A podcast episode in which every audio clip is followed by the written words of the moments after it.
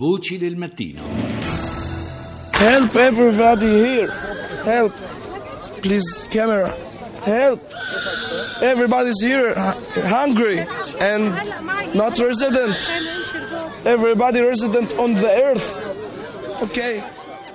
Queste sono voci, voci che arrivano dal confine tra la Grecia e la Macedonia. Siamo ai Domeni e questa voce che sentiamo è una- un ragazzo molto giovane che in un certo qual modo è considerato un po' il leader della protesta.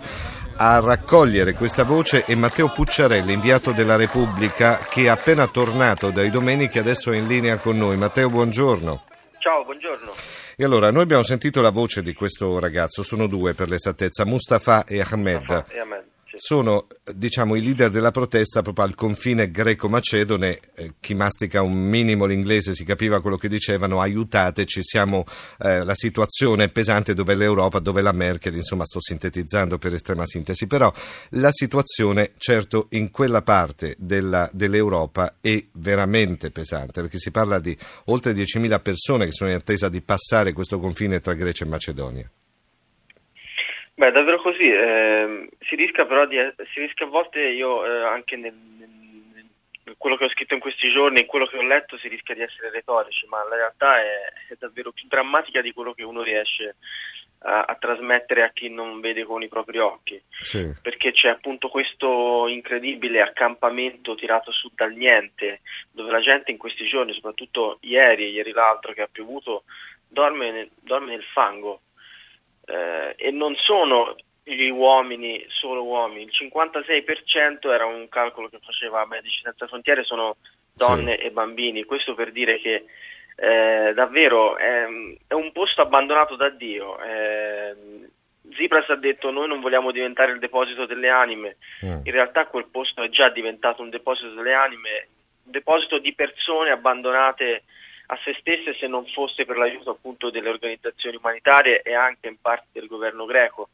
Eh, il problema è che non ci si può girare dall'altra parte e non accorgersi che quelli sono esseri umani come noi che stanno vivendo eh, da giorni, da settimane dentro questo limbo senza alcuna speranza, perché né Sì. vogliono tornare indietro né chiaramente hanno l'opportunità di andare avanti, perché anche qualora superassero il confine macedone poi eh, si ritroverebbero davanti il confine eh, con la Serbia, poi quello con la Croazia, poi quello con la Slovenia. La verità è che nessuno vuole occuparsi di queste persone. Ecco, e la domanda, sono- la domanda che si ponevano anche questi due ragazzi, dov'è l'Europa? Anche quella specie di grido che fanno, dov'è la Merkel? No? Perché questa poi era la domanda precisa che poneva uno dei due ragazzi, ricordiamolo, circa 30 anni, no? quindi comunque persone molto giovani che probabilmente guardano l'Europa come un, come un paese dai diritti umani, della libertà. E qua ci si chiede i diritti umani dove stanno, perché si sta creando questa situazione. Intanto ricordiamo che è terminato il viaggio del Presidente del Consiglio europeo Tusk nelle capitali della rotta balcanica, questo in vista di un summit straordinario dell'Unione Europea con la Turchia che si dovrà tenere lunedì a Bruxelles proprio per cercare di venire fuori da questa situazione, ma venire fuori da questa situazione sembra essere un'impresa titanica per l'Europa. Beh, sì, eh, in effetti è così. La loro speranza adesso in questo momento è di diciamo, monetizzare la Turchia e fare in modo che si tengano più persone possibili, ma anche loro ormai hanno centinaia di migliaia di migranti che ospitano sul loro territorio, che poi chiaramente tentano di passare in Grecia e ci riescono e poi dalla Grecia continuare su, su il loro viaggio. Eh, la sensazione, anche quello che è successo nei, nei giorni scorsi con il vertice dei paesi balcanici dove è stata esclusa la Grecia e Sì. c'è stato anche un motivo di frizione tra il governo greco e quello austriaco, è che il tentativo sia di ogni singolo paese di pensare ai fatti propri. Eh, tra l'altro è spiegabile il motivo per cui la Macedonia abbia questa chiusura così netta quando è risaputo ed è ovvio che nessuno dei siriani vuole restare in Macedonia, ma anzi vogliono transitare uno o due giorni dalla Macedonia per poi ehm, superare il paese. La Macedonia è un paese di una bruttezza, mi dispiace dirlo, ma davvero, Mm, davvero imbarazzante, quindi ecco, eh, è inspiegabile capire per quale motivo ci sia questa chiusura. La verità è che evidentemente ci sono pressioni sul governo macedone affinché faccia la faccia cattiva di fronte a, a, queste decine di migliaia di persone che in realtà vogliono semplicemente transitare e quasi tutte, quasi tutte sognano la Germania perché hanno già dei parenti, hanno già in certi casi pezzi di famiglia come la moglie oppure il marito. Per questo chiedono aiuto alla Merkel perché il loro obiettivo è arrivare in Germania e un po' il messaggio d'apertura che aveva dato la Merkel questa la scorsa estate è rimasto un po' nell'immaginario di queste persone. Senti Matteo, Matteo Pucciarelli del quotidiano La Repubblica, tu fai l'inviato e quando si fa l'inviato se ne vedono di, di tutti i colori in genere in giro per il mondo, però ci sono poi situazioni che rimangono attaccate addosso anche quando torni nella, nella, normalità della vita quotidiana. Cosa porti dietro tu da, da uomo principalmente, non da giornalista, da, da, questa esperienza al confine turco, al confine greco-macedone? No, la, la, la, bellezza di queste esperienze è che sono formative non, non, non, solo dal punto di vista professionale, ma soprattutto dal punto di vista umano. Quel che ti torna è, la consapevolezza che quel che è avvenuto a queste persone può, può avvenire a chiunque di noi eh, nel giro di così poco tempo, perché in realtà queste persone non sono quelle che noi possiamo immaginare, le persone africane sempre state povere, eh, e quindi è brutto dirlo, ma abituate, mettiamola così. Queste erano tutte persone che avevano eh, una loro professione, un loro mondo, una, eh, un loro ruolo nella società. Sono, ho conosciuto professori di, di, inglese, studenti universitari, sì. Eh, insegnanti che si sono ritrovati dall'oggi al domani ad affrontare un viaggio, un esodo biblico e, e trovarsi in delle condizioni davvero disumane con uomini, perché poi quelle persone che mm, diciamo tengono le, le, le, barriere, tirano sui muri, sono persone come noi che si girano e si voltano dall'altra parte ed è drammatico.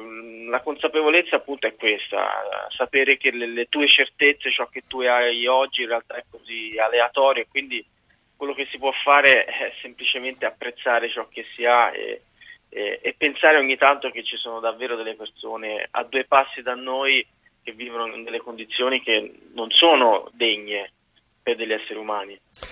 E allora io ringrazio molto a questo punto Matteo Pucciarelli, ricordiamo inviato del quotidiano La Repubblica che è stato per uh, diversi giorni ai domeni a questo confine così uh, contrastato in questo momento dove si respira veramente la, la, la disperazione delle persone che stanno, che cercano di passare in Europa. Voci del mattino. E nel discorso che stavamo facendo con, uh, con, con, Matteo Pucciarelli, beh, avete sentito chiaramente, abbiamo sentito delle voci, anche Matteo stesso ha richiamato l'attenzione sui tanti bambini che ci sono uh, al confine tra uh, la Grecia e la Macedonia.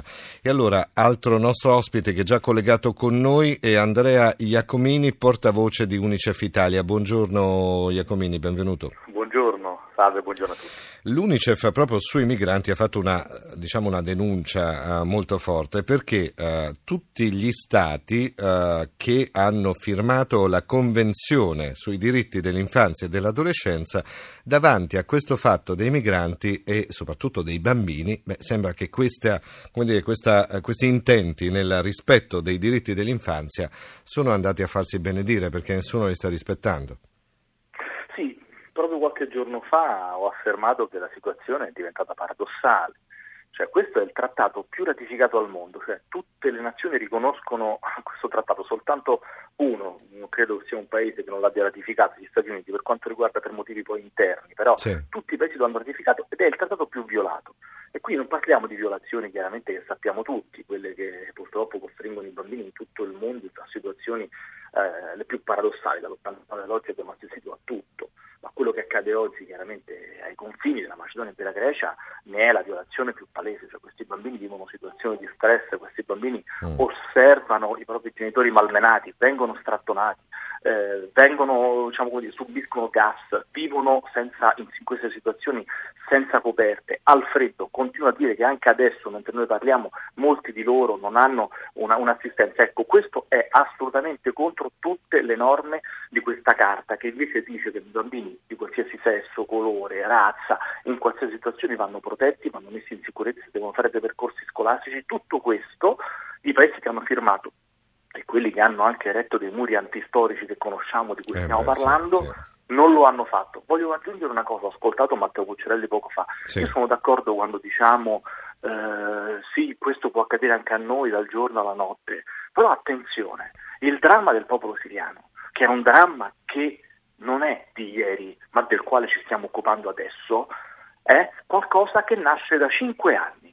Noi abbiamo assistito per cinque anni ad una guerra dove dentro c'è tutto, da ISIS ad Al-Qaeda, da Assad eh, ad al-Nusra, c'è tutto, comprese tutte le quasi le potenze interessate dietro tutto questo. Abbiamo visto un popolo che praticamente ha iniziato un esodo cinque anni fa, non ieri, cinque anni fa, che prima erano un milione a fuggire, poi sono diventati 4 milioni e mezzo. Ci sono campi profughi ai confini che si sono allargati, che hanno ospitato fino a 200.000 persone, esattamente come quelle che sono entrate in Europa all'inizio dello scorso anno. Ecco, dove eravamo? Questo, dom- domandiamoci dove eravamo quando tutto questo accadeva. Non ci si può oggi domandare può accadere a me quando in realtà l'Europa ha assistito inerme, inerme di fronte ad una situazione come questa. Ecco, io credo che questo sia il dato, anche l'impreparazione di fronte a un fenomeno che potevamo assolutamente prevedere, perché quando si vedono poi le, le richieste, le domande di asilo che sono giunte, ecco, eh, un milione e mezzo, un milione e due, diceva ieri Eurostat, Sì, la metà sì, sono sì, siriani, ma anche afghani e anche iracheni. E Certo. che succede in Siria, in Afghanistan, in Iraq? Ci sono guerre e non le abbiamo mai viste? Eh, Ecco, certo. i bambini in tutto questo subiscono L'attenzione adesso certo eh, si punta verso questo summit straordinario tra Unione Europea e Turchia che si terrà lunedì a Bruxelles. Abbiamo detto prima, Tusk ha fatto questa sorta di viaggio eh, sulla rotta balcanica per cercare di capire un po' meglio la situazione e, e chissà se questa è la volta buona che si intervenga in qualche modo. Da parte dell'UNICEF ehm, che cosa si può dire?